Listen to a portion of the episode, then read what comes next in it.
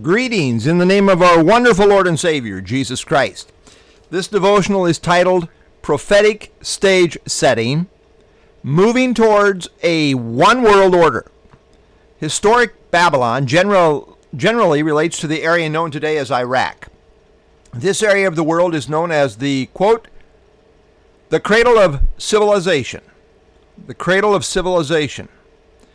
More specifically, the area between the Tigris and the Euphrates rivers is where early human civilization first developed. This area was called Mesopotamia, which literally means the land between the rivers. This was the heart of Babylonia, of which Babylon was the capital city. The historic capital city was initially called Babel, which was built by Nimrod uh, seen in Genesis 10 and 11. This location became the fountainhead of all organized false religion. Compare Revelation 17:5. The essence and spirit of Babylon is spelled out in Genesis 11:4. We read there, and they said, "Come let us, that's unity. Come let us build ourselves a city." Build ourselves a city. That's government and a tower whose top is in the heavens. Religion. Let us make a name for ourselves. Pride. Lest we be scattered over the face of the whole earth. Rebellion. Contrary to what God had commanded. Babylon represents unified rebellion against the one true God. It combines religion, commerce, and government. The ultimate expression of this unified rebellion will be found under Antichrist. The Bible is very clear that in the last days a Babylonian system will be centered in the rebuilt city of Babylon. Isaiah 13:19 says that it will be overthrown in the context of, quote, the day of the Lord, just as when God overthrew Sodom and Gomorrah. Well, historically, Babylon was never overthrown cataclysm, as described in Isaiah 13 and Jeremiah 50 51. However, the book of Revelation predicts just such a future overthrow at the end of the tribulation period in Revelation 18. Compare specifically verses 19, uh, 17 and 19. Well, today Babylon itself is mainly in ruins, but it is located a few miles, that is about six miles from the modern city of Hilla which has a population of about 500,000 people. So Babylon is basically like a suburb of this modern day city. One could easily blend into the other. Zechariah 5, verses 5 through 11, presents a vision in which evil, personified as a woman, is carried back to the land of Shinar, that is Babylon. When the time is ready, note the exact wording here when it is ready. End quote. When it is ready. It will happen in perfect accord with God's timetable. After the flood, this is a quote from Mark Hitchcock in his book, The Second Coming of Babylon. After the flood, the first outbreak of evil in the world occurred at Babylon. Everything will come full circle.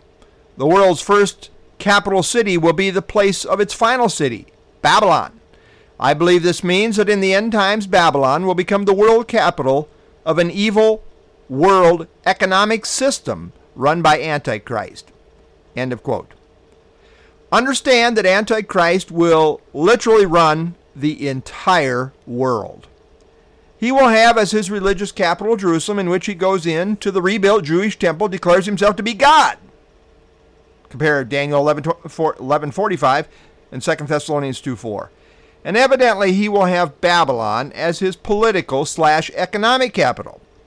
Isaiah 14:4 and Revelation 14 8 through 10 tightly link Antichrist to the rebuilt city of Babylon, which strongly suggests that this will be his commercial capital of the world. Compare Revelation 18:3, 7 and 9. Babylon will be will ultimately become the dominant force in world affairs religiously, economically, and governmentally. End time drama closely links Europe, the revived Roman Empire, and Iraq, Babylon, as the hub of Antichrist world empire. The European Union Parliament building in Strasbourg, France, is built to resemble the unfinished Tower of Babel. And perversely, one of the main symbols of the EU is that of a woman riding a beast, which of which the beast ultimately symbolizes the Antichrist, as the scripture shows. The Babylonian system represents a rebel one world order. We see this more and more coming into play everywhere today. Note a couple of things. A, economically. The whole world is connected economically. Even the worst of enemies often still have trade agreements, and what affects the one affects the others. It's not so easy just to get rid of China.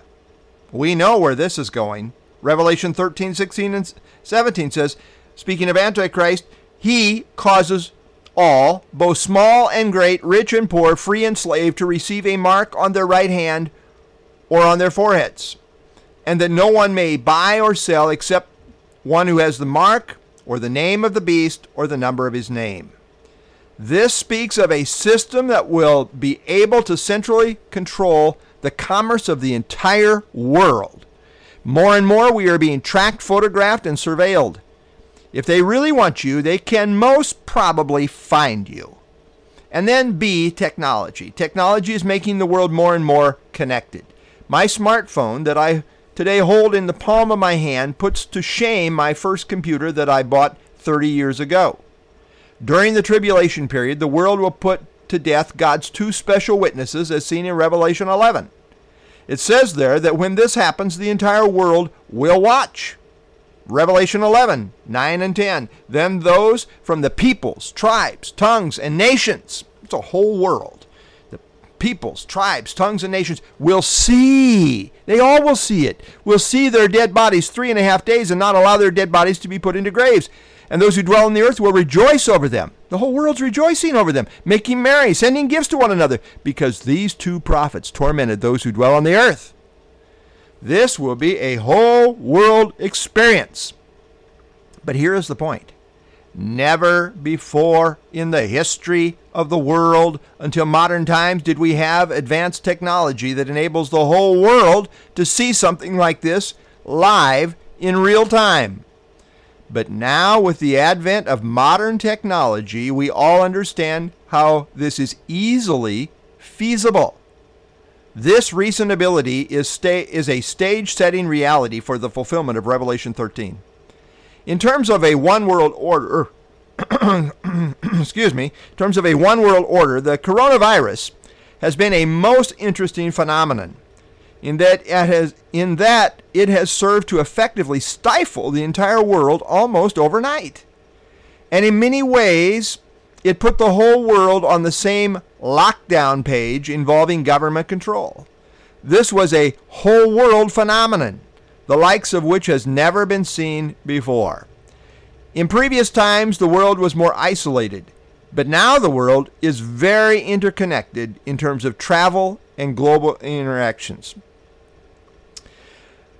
Consequently, the worldwide spread of the disease was breathtaking, no pun intended, in terms of speed Hence, the emphasis on social distancing is everywhere.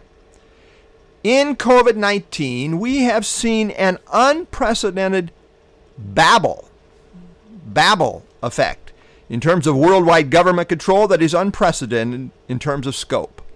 The governments of the world have in unison flexed their muscle, which is a precursor of what will ultimately be in place under Antichrist. While the current crisis is not a specific sign of the times, I do think it fits under the heading of stage setting realities related to the rise of a one world order that will indeed govern the entire world. The stage is being set. Lord, we do thank you that you are sovereign over world history. And Lord, we know where it's going. Uh, the Bible's a prophetic book, and you have told us where it's going. And, and really, the, the, the world is, is called to um, repentance. Uh, Lord, uh, the time is now. Uh, the time is short. Uh, the stage is being set for, uh, final things, uh, the final world order, which will be followed by worldwide judgment that will come upon the entire world. The only way out is Jesus Christ. Thank you that you have provided a Savior. Help us to represent, as His people, to represent Him well today, knowing the times in which we live. Uh, the time is short. There's an urgency, as seen in the New Testament scriptures. Help us to live accordingly. I pray in Christ's name. Amen.